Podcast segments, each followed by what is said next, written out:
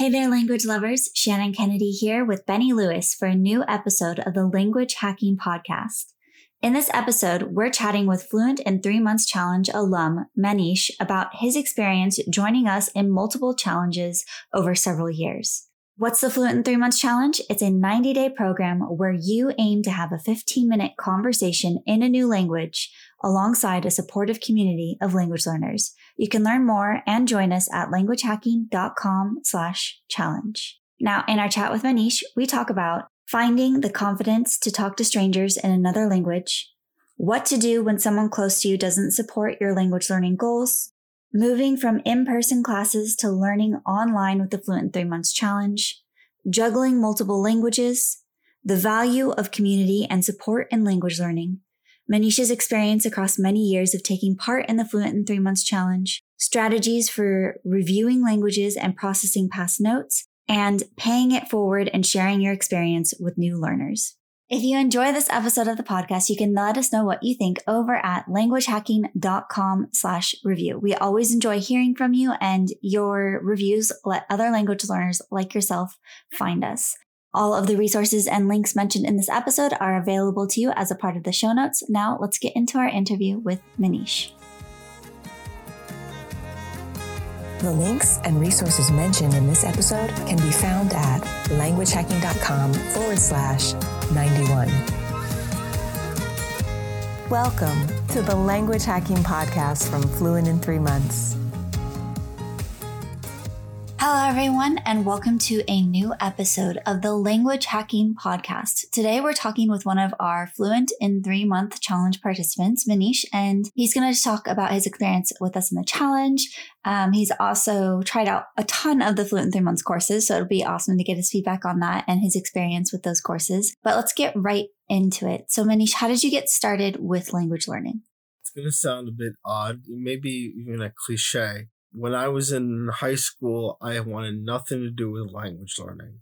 I thought it was a waste of time. I got good grades in the language courses I took, but like I just didn't want to focus on languages at all. I didn't really like them. I was able to do okay in the classes, but like I just didn't want anything to do with languages. I went to university and I got did well enough for my Spanish AP so that I wouldn't have to take a language class in college. So I was really excited about that. I know that the, in college they offer a number of different language courses and I wanted to take none of them. Then after I graduated from college, I uh, was working in finance for a few years. Again, didn't see any real uh, have any real interest in languages.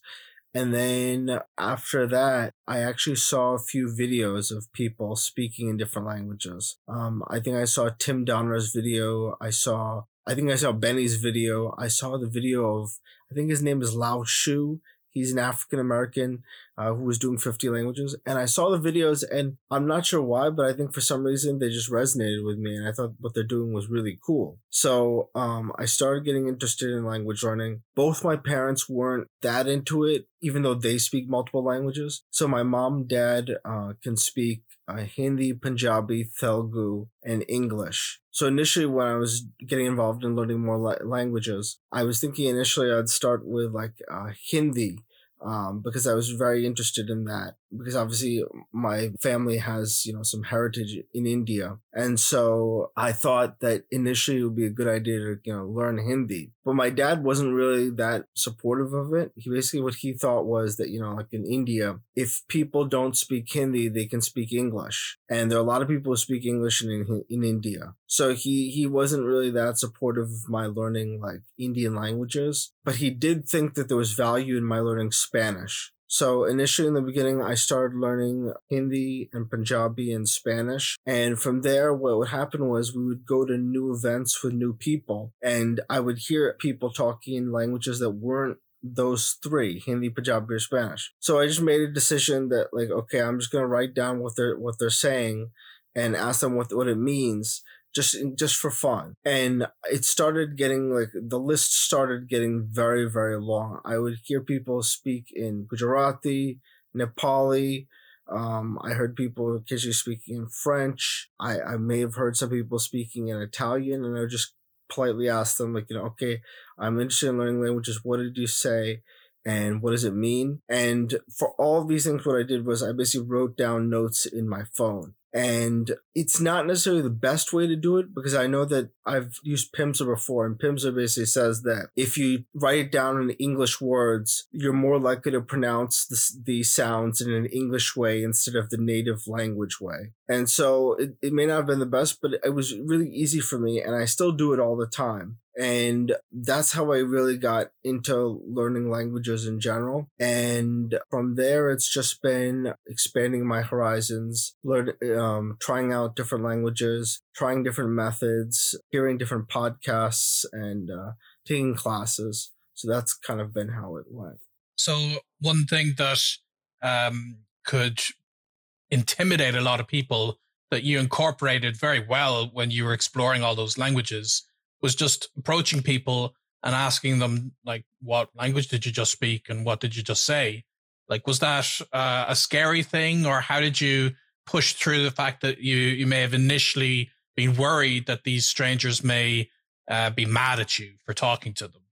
Initially i i didn't have too much of an issue because um, the people i met were really friendly and i just think that most people are very happy to share their languages with you. I think a lot of people wonder, well, what what are they going to think? Are they going to be like angry? Are they going to be upset? But most of the people I've met are very, very happy to share their languages with you and to tell you what it means. And they get very excited actually when you show an interest in learning their language. I know for Tamil, for example, my mom told uh, a Tamilian friend of my cousin that I was that I was learning that language, and he was very happy. He was very, very surprised and very happy, very supportive.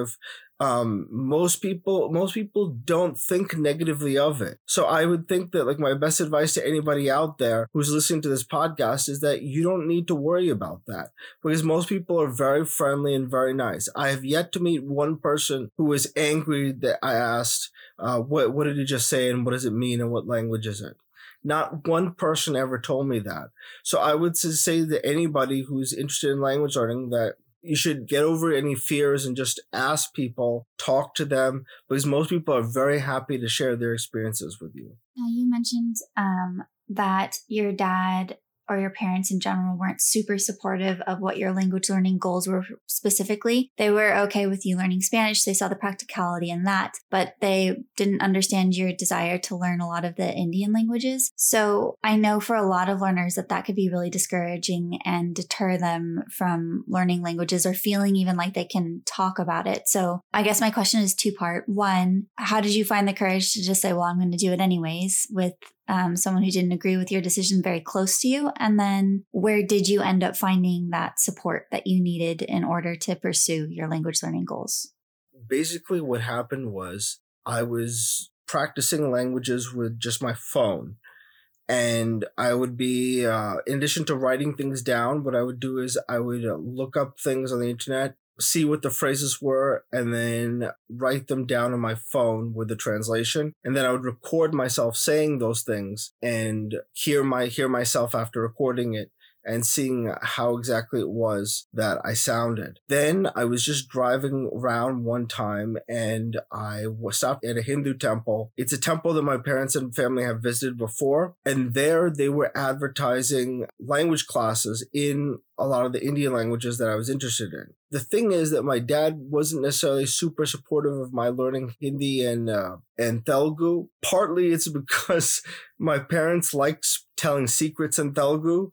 So they, uh, they, if there's anything that they don't want my sister or I to understand, they would, they would say it in Telugu. But, uh, I saw this advertisement for language classes in this temple that I visited and I went there and they had a bunch of languages that I was interested in. I visited them, I think it was in June, so they were finishing up their year. So I just sat in a Tamil class and um, I said, you know, this is looks like an interesting thing. I'll I'll definitely like to participate in this. And I started going there regularly.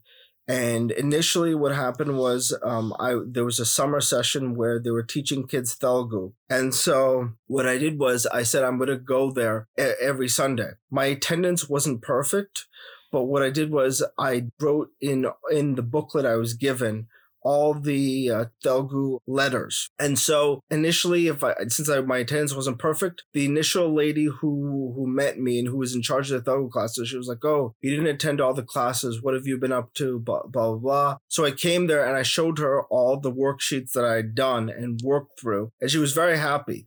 And so then um, she gave me a recommendation to continue learning. So each Sunday, I would go to this uh, Hindu temple and I would sit in for all the language classes from the morning to the evening. The people there were very nice. They were very supportive. Most of the people there, actually, the kids, people were learning were significantly younger than me, but there wasn't any issue there in the sense that they were very supportive. They were very happy that somebody like me was learning uh, all these South Indian languages. And ironically, even though my parents weren't necessarily super supportive of it, their upbringing of me actually made my learning South Indian languages possible. Because what happened is in India, there are separate regions and there are different states and each state has its own uh, language. And there are a lot of differences between North Indians and South Indians.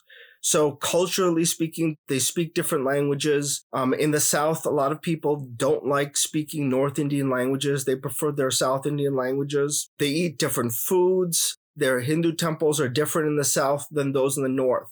So if if someone was initially from North India and he he or she wanted to learn languages in South India, in India it would be seen a little as a little strange because usually people don't do that. But the thing is, what happened is my parents themselves are of Punjabi descent, so they're North Indian. But my grandparents actually moved from Punjab to Telangana, which is a state in South India. So my parents grew up speaking both Punjabi, which is a North Indian language, Hindi, which is a North Indian language, and Telugu, which is a South Indian language. They had many South Indian friends.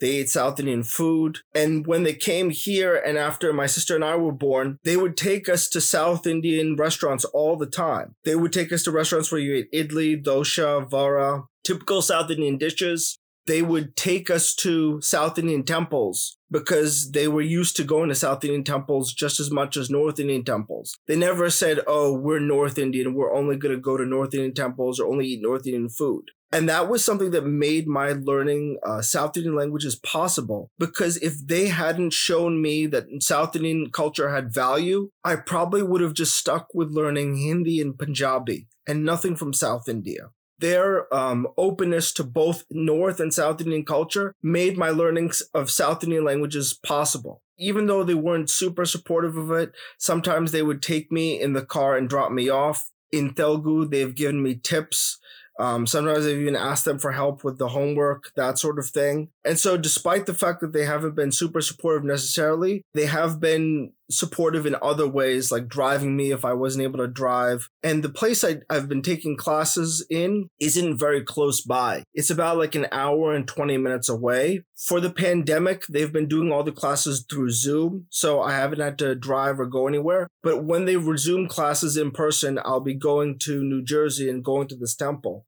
continuing the classes there and uh, just working on them and improving them. So, how did you then go from uh, mainly having these in-person classes to discovering the what was previously called the Add One Challenge and now the Fluent in Three Months Challenge?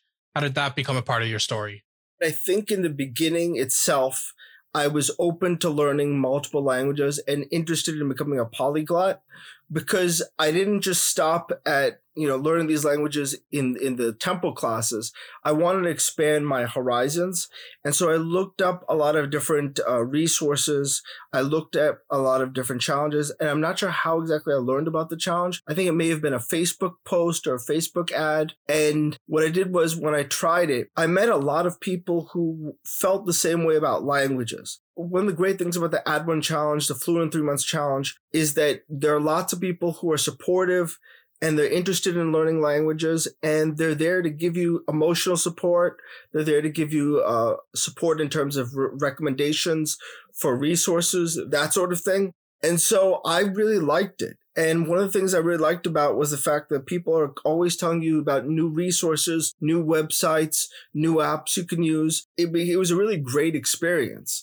And so I would recommend the Add One or Fluent Months Challenge to anybody who wants to learn a new language. And I'm not being paid by Benny to say this or paid by Shannon to say this. I really think it's a wonderful way to connect with people who are similar minded about learning languages and for getting support and uh, getting ideas about in, ideas about resource that you can use in terms of learning languages. So you've been doing the challenge for some time now. And I think pretty much around the time one of your challenges finishes, you're jumping into a new one. And as a part of these challenges, you're often rotating which language you're focusing on. So talk a little bit about that process for you. How do you decide what language you're going to focus on, what language you're going to learn, when you're going to add a new one, when you're going to go and refocus on something that you spent time on in the past? Basically what I do is I try to uh, see what language I'm into, going to be interested in for the next couple of months. I did it with the the Indian languages I was learning, and it was very helpful for, in in particular for some of them to kind of get help from the people at this Hindu temple I go to basically i think it's just a matter of rotating between them. And to be honest i think i think i mentioned started mentioning this before but i think i always had an intention of wanting to become a polyglot because what happened was initially since i would hear people speaking other languages i would write down what they'd say and save it as a, a new note in my phone I, I, ended up with notes from lots of different languages. And so, um, what I would think about is like, which language am I interested in? And the priorities I first gave were to the Indian languages. Well, first was Mandarin. And then I prioritized um, the Indian languages. I just wanted to do like a separate one each three months. And I thought that would be uh, really helpful for the projects that, for the language learning projects that I was doing. And then a lot of times after I've finished one, I take a look and see, okay, what language would I be interested in learning now? And I always look at it also in terms of resources. I haven't chosen a language where there's no resources available. If I, if I did that, it would be very difficult for me. And I know there's some people in the challenge who do go out to learn languages that are not very popular and that are only spoken by you know a small amount of people. But um, for me i look into languages that i'm interested in and that also have uh, enough resources for me to use to really learn that language and pick up that language. And how has your process changed over the years because you've done so many different challenges? How do you see it as different from those early ones to the ones you do more recently I would say that now I'm focused more on conversation. Before I would do uh, more stuff dealing with like writing, for example, but now I'd say I'm focused more on conversation. I think I value the uh, dream teams more now than I did before because before I would be like the only person learning like Kannada or like Telugu or something like that. I would say that I focus more on conversation now. And the other thing is that I'm used to the fact that it's a supportive community, but the one thing I, I look for more now is resource recommendations. Someone will say, okay, I found this really useful website to learn this language. Someone will say, you know, um, I've used this method. And that's something I'm, I like experimenting with and like uh, using. So that's kind of what I do more now than before now that you've done multiple challenges, I think one of the questions is like, you know, I've already done it. I know the system, but something obviously keeps bringing you back. What would you say that that is? I would say it's it's the community and I would say that it's the resource recommendations. Language resources continue to be updated, language resources continue to be made.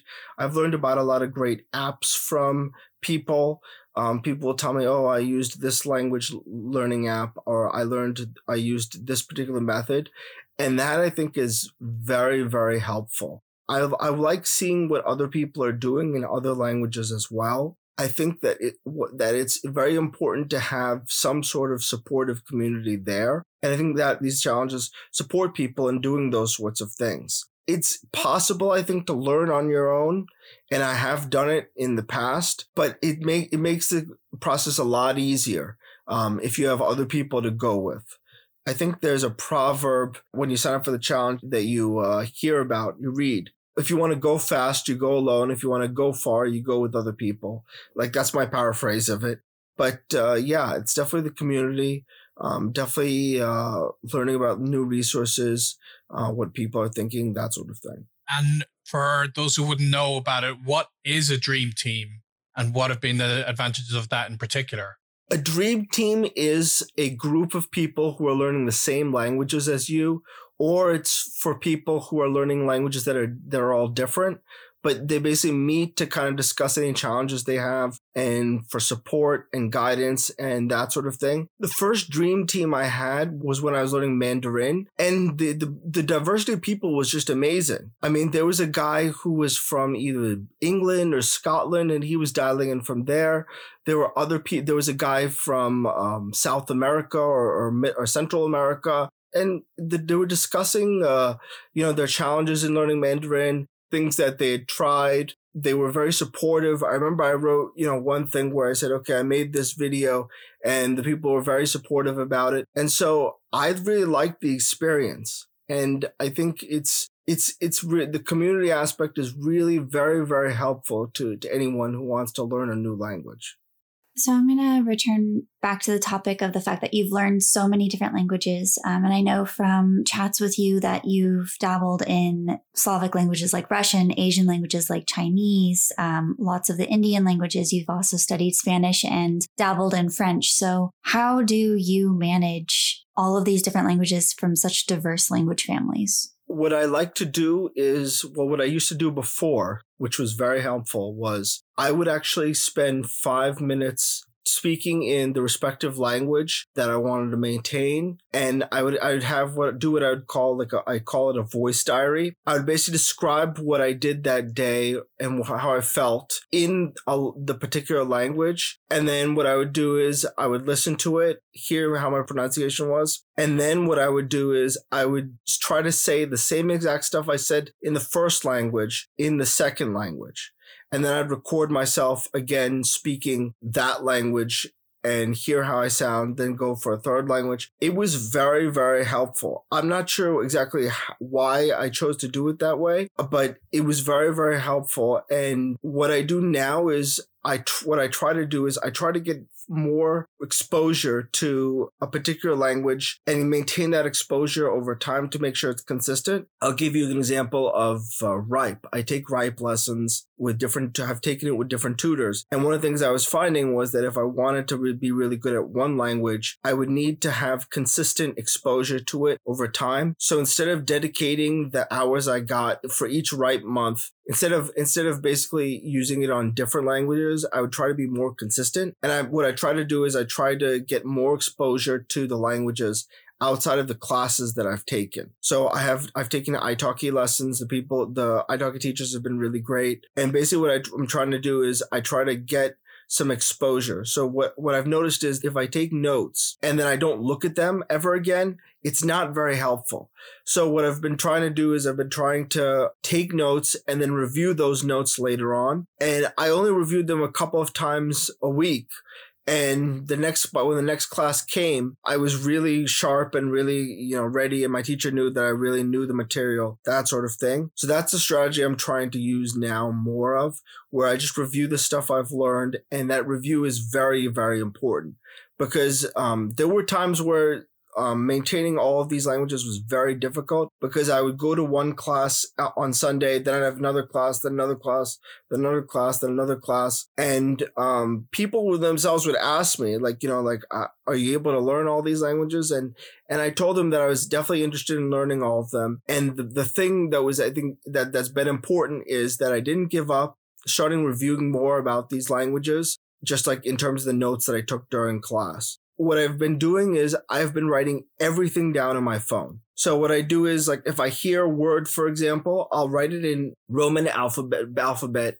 And if like someone says something like Bagunara for Telugu, for example, I wrote it down on my phone and wrote down the meaning and maintaining those notes and looking back at those notes as well as doing my like voice diaries where I record myself speaking in particular languages and then try to say the same exact thing in another language. Those have been very, very helpful. And I've noticed that the times at which I've been consistent and doing things like every day or close to every day, um, my language prowess at a particular language increases dramatically. And if I don't do it consistently, it's, it's just, it's almost as if I hadn't even reviewed them. So, how do you have some kind of a system to process these notes? Because whenever I've tried to take notes when I'm out and about and I use a note taking app on my phone, then it just accumulates to this mess that I keep telling myself, oh, you know, I'll I'll process that someday. But do you have like a tagging system or do you have a way to filter that into an easier to review system? Like how do you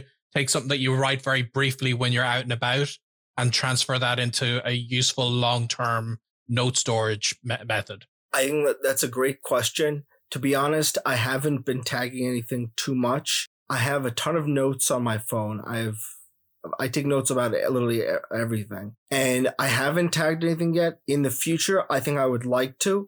Um, one other method that I think that's very helpful, uh, I think was relating to the previous question, is that what I do, what I used to do, is, and what I, am still doing now is I like to think about the notes I take in not just one language, but I write multiple languages. So, for example, I would say that like in in Punjabi, the U formal is tusi. Then in uh, Hindi, it's ap. In Spanish, it's usted. And so I've created notes where I kind of say, see what the different uh, languages are, what say for each like word and those multilingual notes have been pretty helpful i put them in like a separate category but hashtagging would be very helpful i think in the future i think in, in in the future just because with the amount of notes i have it would be very very helpful the other thing is that i would say that i want to review more notes that i've taken like from a long time ago just to kind of review them i think because I reviewed them. I reviewed a lot of these notes frequently. I was able to remember them over time. The only thing is though that um, I definitely agree with you that the notes can become very, very um, random. I have things like I have like phrases like, okay, my name is, and then I'll jump to like numbers or I'll jump to like colors, that sort of thing. I haven't uh, utilized Anki and Gold List as much as I would like, but I definitely think in the future I would be utilizing both of them. And then in the future, I would be adding hashtags to my notes just to kind of make my learning a little easier. You have mentioned a few times now that you had this goal of becoming a polyglot. Now, given your experience in history, would you say that you've arrived at that point? I would say I still have some uh, some ways to go. One of the things I've noticed is that one issue I've had is that if I start learning when I start learning a bunch of different languages, I have to do something up to improve my prior languages also, just to make sure that the, I don't forget them. I would say that my interests are still worldly. I still am interested in learning multiple languages. Um, it's just a matter of getting perfecting them, that sort of thing. And so I'm interested in studying for um, the DELE exam, for example, for Spanish, um, other exams for other other languages. And I would say after getting to like a C2 level, I would consider myself, you know, like someone who's you know really pretty solid in uh, that language. Uh, and I would say that you know that would be along the way to uh, being a polyglot. The other thing is that um, I think what polyglots do is they're very friendly. They're very um, open to giving advice, that sort of thing. And so um, I'm just I'm just happy to be able to learn from people who uh, like you and Benny and other people who have who speak so many different languages. And uh, yeah, being at a at a very fluent level in the languages I've learned is something that's definitely a goal of mine in the future. And I'm sure at this stage that you've actually within the community you've been able to give other people advice because you've been a part of it for so long that, like you said, one advantage is getting resources from other people. But I'm sure that questions have arisen where you've actually come and you've you've answered other people's questions, right? Yes, yes, I have. Um, I was able to I was able to tell some people uh, Gold List, for example, because I had heard a lot about it and learned about that method. Um, I've been able to tell people. I've been able to give advice to my sister and brother-in-law. Um, my sister is a doctor. My brother-in-law is also a doctor, and they both wanted to learn Spanish because basically um, they have a lot of patients um, of Spanish origin. And so um, I've been able to, you know, tell my sister and my brother-in-law, okay, these are the kinds of uh, things you should learn. Here's the kind of stuff you, you would know need to know for medical Spanish, that sort of thing. And I think that that part is just as important as learning from other people, because you know, learning from other people is great. It's very it's it's very helpful, but giving back to the community is also very important. Also, what would you say one of your most memorable moments in a challenge is? I would say that uh, one of the most memorable moments was when I was able to make a video that was significantly better and more improved than before. The other thing was, I would say, I really remember conversations I've had with uh, Dream Team members because they're just, they, they all come from some such different perspectives. And it's not just that they're supportive, they're also just interesting people, also. And so I remember, you know, for example, there was a guy who was telling me about a joke he told in Mandarin. I uh, remember um, other stories that I've heard from other uh, Dream Team members also. It's really a very diverse group of people. And that's the thing that I think is is important it's definitely something that brings lots of people together and it, it it brings people together that I think that wouldn't normally know each other or wouldn't, normally be together in in in, uh, in many ways just because of the geographic distances. So I'd say basically being able to create a video that's really really better than before and um, being able to talk and have conversations with dream team members has been very helpful. So there's lots of advantages to the polyglot life. And like you said, it's something that you wanted to aspire to for a long time and potentially reaching that C2 level in some languages as well. But I'm wondering what other, uh, what other goals you have with your languages and where do you see yourself in a few years where you can use these languages in other ways and what future languages do you think you might add? One thing I definitely want to have, have, been looking into is teaching English abroad. Obviously, I think they require a bachelor's degree. I have a bachelor's degree. Um, so I've been thinking about teaching English in other countries and going abroad. The, the other languages that I'm interested in, um, are, uh, languages such as Japanese, languages such as Thai, um, I have books. I've basically gotten books from for these languages, and I want to really be able to use them. One thing that I'd also like to do is I want to make sure that I solidify my uh, my core languages. There are four core languages I, I that I have studied that are kind of like the most important to me. Um, one is Hindi, one is Punjabi, one is Spanish, and one is English. Um, so I want to make sure that I don't lose anything from those. So I'm always working on maintaining them. My first language actually is in English. The first language that I learned was actually Punjabi. When I was two, my cousin told me that I would speak Punjabi better than the people in Punjab. So I was very good at it. But what happened was when I went to school, everyone was talking English. So I learned English also, and I didn't really learn, know as much about Hindi or Punjabi. What, ha- what happened was, though, that because I was at home and because I started writing down everything my parents were saying in Hindi and Punjabi and writing down the definitions, my fluency in those languages really improved. I would say that uh, I'm much more conversational than before in those particular uh, languages. The other thing is that I look I I look at languages that in in terms of like where would I like to go to. So J- Japanese is definitely something that I'd definitely be interested in doing in the future. Italian is something I'd be interested in doing in the future. And really I look at it in terms of resources and I've also looked at it in terms of how many people speak that language. With South Indian languages it may seem counterintuitive, but the thing is like each state in South India has millions and millions of people. I think Tamil, for example, there are more than 40 million people that speak it. And so the thing that drew me to these South Indian languages was the fact that they were they were not particularly popular, but so many people spoke them. And when you looked at like, for example, like Swedish, for example, it's maybe like 10, I'm not sure if, if, if, I don't know the exact amount, but it's maybe like 10, 12 million people only. And there's, there's a whole course for it on Language Pod 101, for example. There are lots of resources for learning Swedish.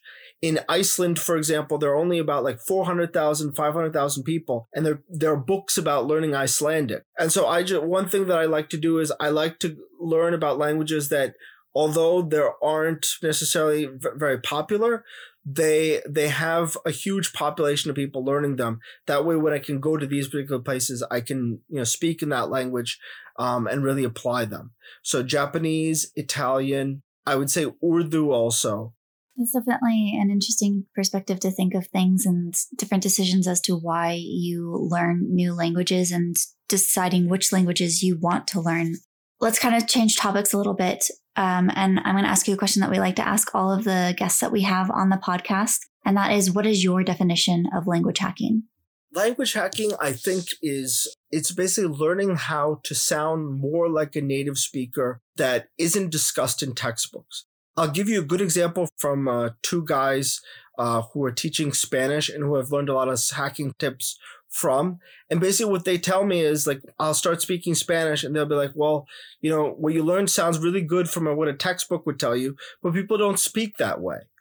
And so I think language hacking is really looking at what the slang is, what the colloquialisms are. And that's, I think, incredibly important because if you just go to a country and you've learned stuff from a textbook, I have textbooks. I don't have anything against learning from textbooks. But if you go to a country and just learn stuff from a textbook, you won't know, for example, for that um, in Portuguese that they use the ver- the words a gente instead of you know instead of talking about like another word. And I think that's incredibly important because you know you don't want to stick out like a sore thumb as somebody who like if you're learning a language they are very appreciative but if you're using stuff that's from a textbook it just sounds very artificial. And so language hacking i think is basically learning the slangs learning the colloquialisms learning how people actually speak in terms of pronunciation. Right now i've been working with two guys um, i think their name are ruben and dustin. They have spanish speaking hacks. They also do something for english speaking hacks for spanish native speakers who want to learn english. And they really have been really great in terms of telling me like what is actually said in Spanish speaking countries versus what just is comes from a textbook. So like different words and phrases that they use, different somewhat different vocabulary, pronunciation, and that's the sort of those are the sorts of language hacking things that I'm very interested in because I don't want to go to a country and have people say, "Oh, okay, good job, you know how to speak Hindi or Punjabi from a textbook, very good," but we don't actually say those things here.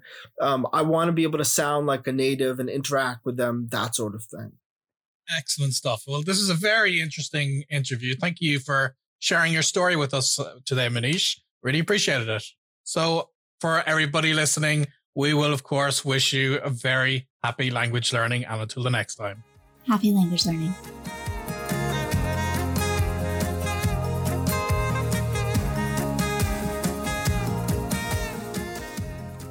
So, at the end of each episode, Benny and I like to share a takeaway, something that we learned in our conversation with our guests. And this is something that you can put into your language learning right away. Try out this week, see how it works for you. And so we'll start with you, Benny. What was your takeaway from our conversation with Manish?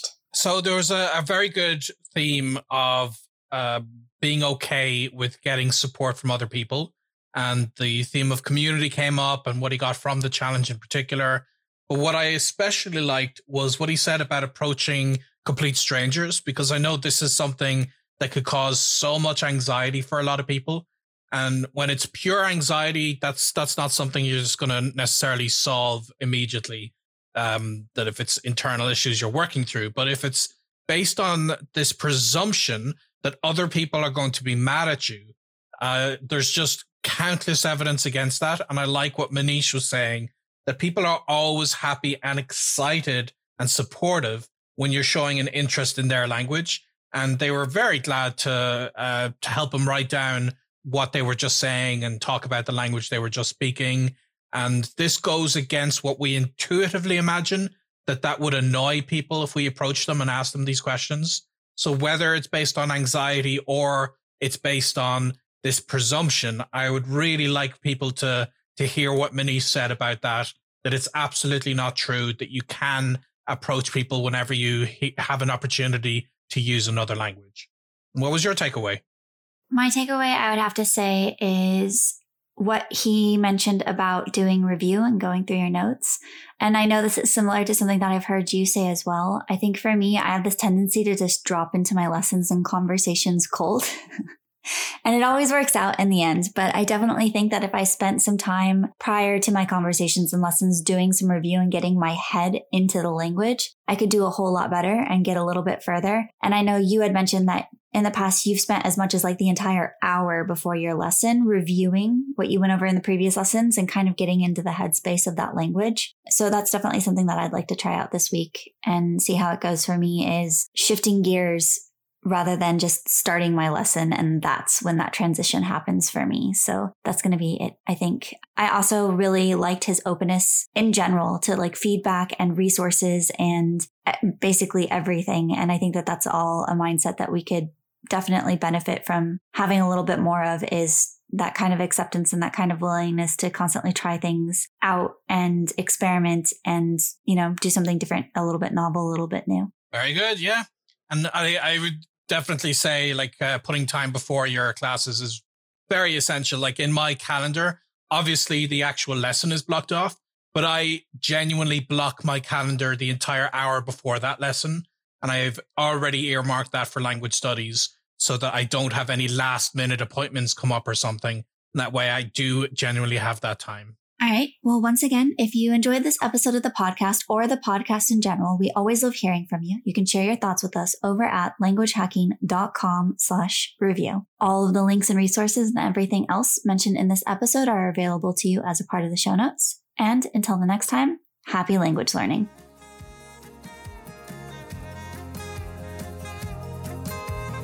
We hope you enjoyed this episode of the Language Hacking Podcast. Subscribe on Apple Podcasts, Spotify, Podcast Addict, or wherever you get your podcasts. If you found this episode valuable and want to help us out, please leave a review at languagehacking.com forward slash review. The Language Hacking Podcast is presented by Benny Lewis, Shannon Kennedy, and Elizabeth Bruckner, and produced by Katie Pasco, with special thanks to the Fluent in Three Months team. Theme music was written and performed by Shannon Kennedy. Find the show notes at languagehacking.com forward slash podcast. Thank you for listening and happy language learning.